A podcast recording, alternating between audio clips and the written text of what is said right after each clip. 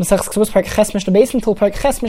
previous Mishnah, we learned about the property of a woman who has received Kiddushin or Nisuin from a particular man, and whether she is able to sell that property or not. And according to the conclusion of the previous Mishnah, the only property which she is not able to sell, meaning even if she sells it, the sale will be invalid, is property which she received after the Nisuin. So from the moment she received it, the husband already had the right to the payrois to the products and benefits from her property, and therefore she has not got the right to sell it, since that would be depriving her husband of the payros of the field. Now the Gemara explains that the Chachomim actually retracted and changed their opinion and later said that even if she received or inherited that property before the Nisuin or even before the Kiddushin when she was totally single, if she sells it after the stage of Nisuin, then her husband has the right to take back that property from the people who bought the property because she has no right to sell it after the stage of Nisuin. Irrelevant of the fact that she received it before she was even an arusa to this man before she even received kiddushin from him. Now Rabbi Shimon agrees. However, according to Rabbi Shimon, there is an exception. Rabbi Shimon ben Chosim and Chosim, Rabbi Shimon distinguishes between different types of property property which is known to the husband. The husband knows already that his wife inherited this property. Like Timkar, she may not sell it. And if she does go ahead and sell it or gives it away, then that sale is invalid because she would be depriving her husband of the payros. So he has a hold on that property which prevents her from selling it. So far, Rishon agrees with the Chachomim. However, says property which is not known to the husband, he doesn't know that his wife even has that property, like Timko, is not allowed to sell it.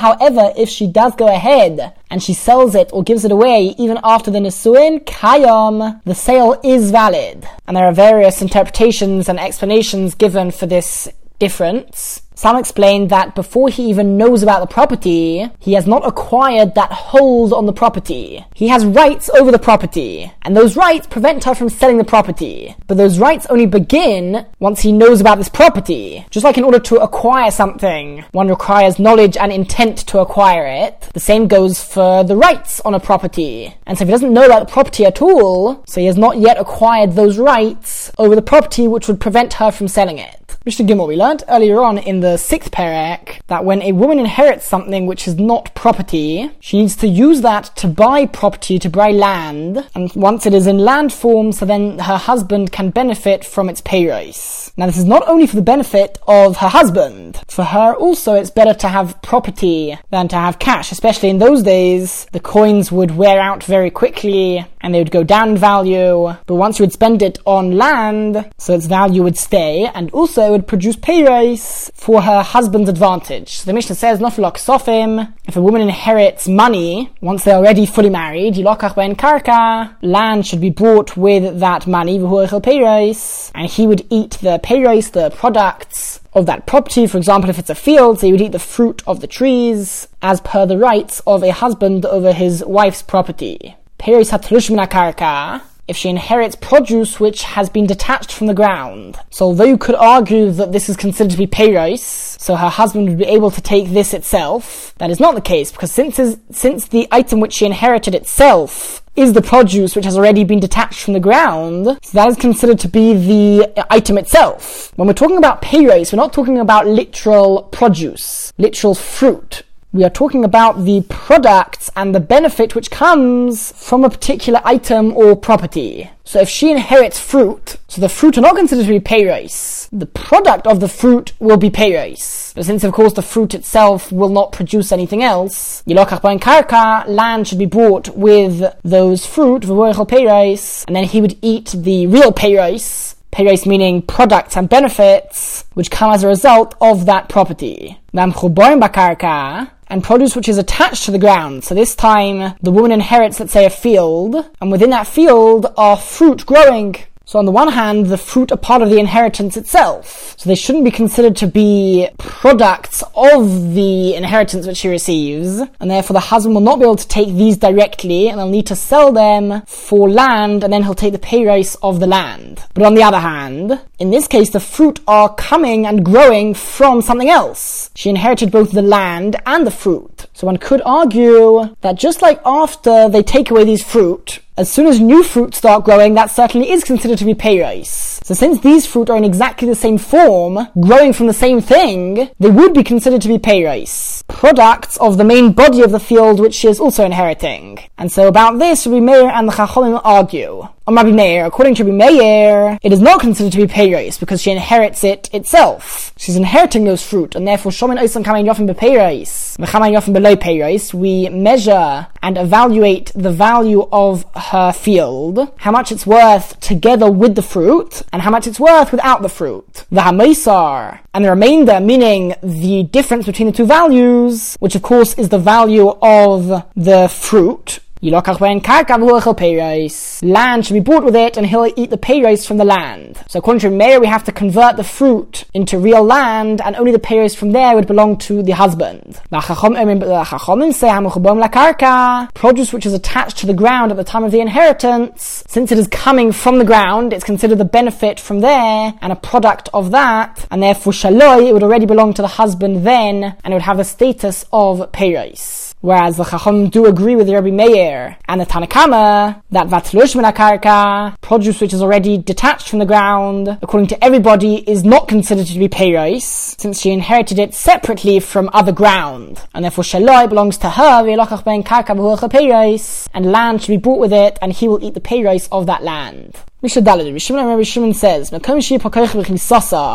place where the husband's power and rights are strong at the beginning of their marriage, when he brings her into his house, Meaning, regarding fruit which belonged to him at the beginning of the marriage, or even throughout the marriage, if she inherits it during the marriage. So again, property which she inherits during the marriage, where the husband's rights are strong, meaning where he would own that part. And what that's really saying is that it's considered to be peiros, and therefore it's considered to be the husband's already. So property which she inherits during the marriage, which would be considered to be peiros, his power and rights would be bad and weak upon divorcing her. Meaning that same type of property, if it is in that state when they divorce, when he divorces her, then he would not receive it. And Abishum will go on to explain. Whereas a place and a type of property for which his rights are weak, and it would not be considered to be his meaning it's not considered to be peiros if she inherits it during their marriage. His rights and strength would be strong if the property is in that state when the time that he divorces her comes. So what on earth is Rabbi talking about? So he explains, produce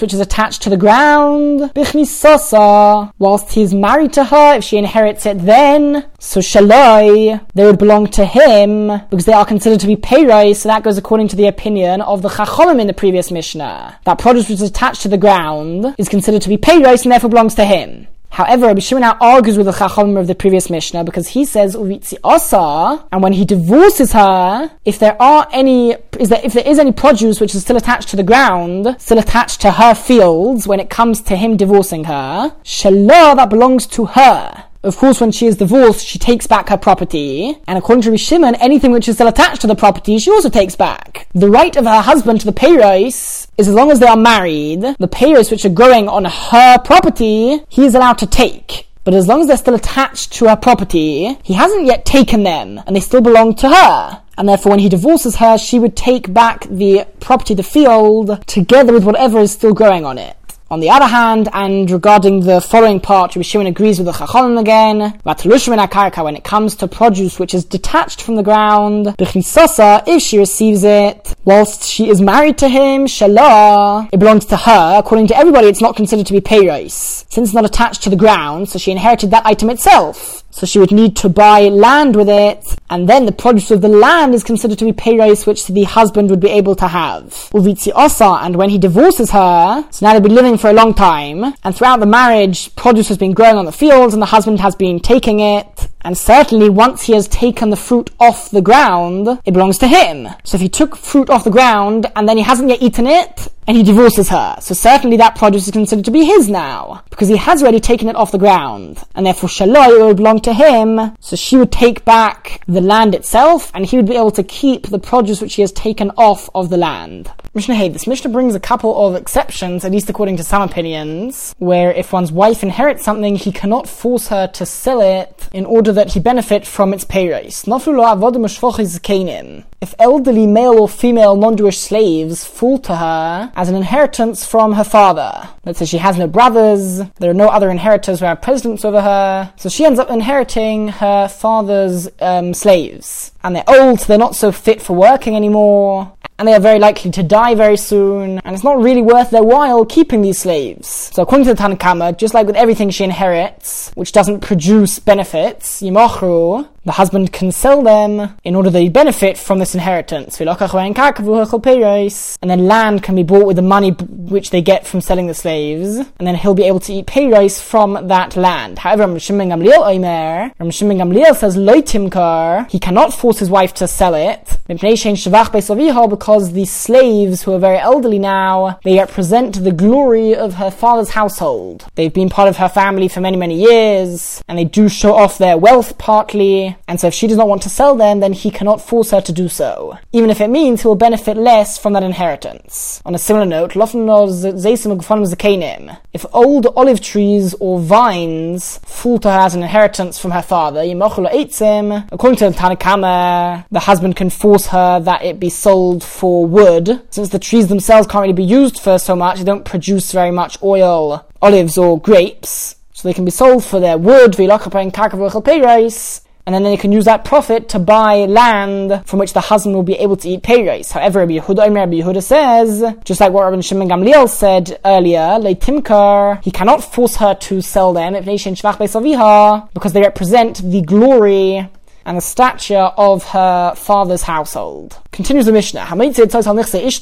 One who spends money on his wife's property. So we're talking about nichse meloig, which are essentially her property, from which he is allowed to eat payros. And he spent money improving her field. He figured that that way it would produce more payros. He would gain, his wife would also gain, and that she would have a better quality field. So he spent money and invested in that field. Whether he spent a lot on it and only ate a little bit of payros, or kimah, if he spent a little bit on the field, v'achal harbe, and he ate a lot of payros from that field, if he decides to divorce her, he cannot be compensated on what he spent on the field, even if he didn't end up gaining as much as he planned on gaining from it. And similarly, if he ate a lot of payros and didn't invest a lot in the field, his wife can't claim from him any compensation.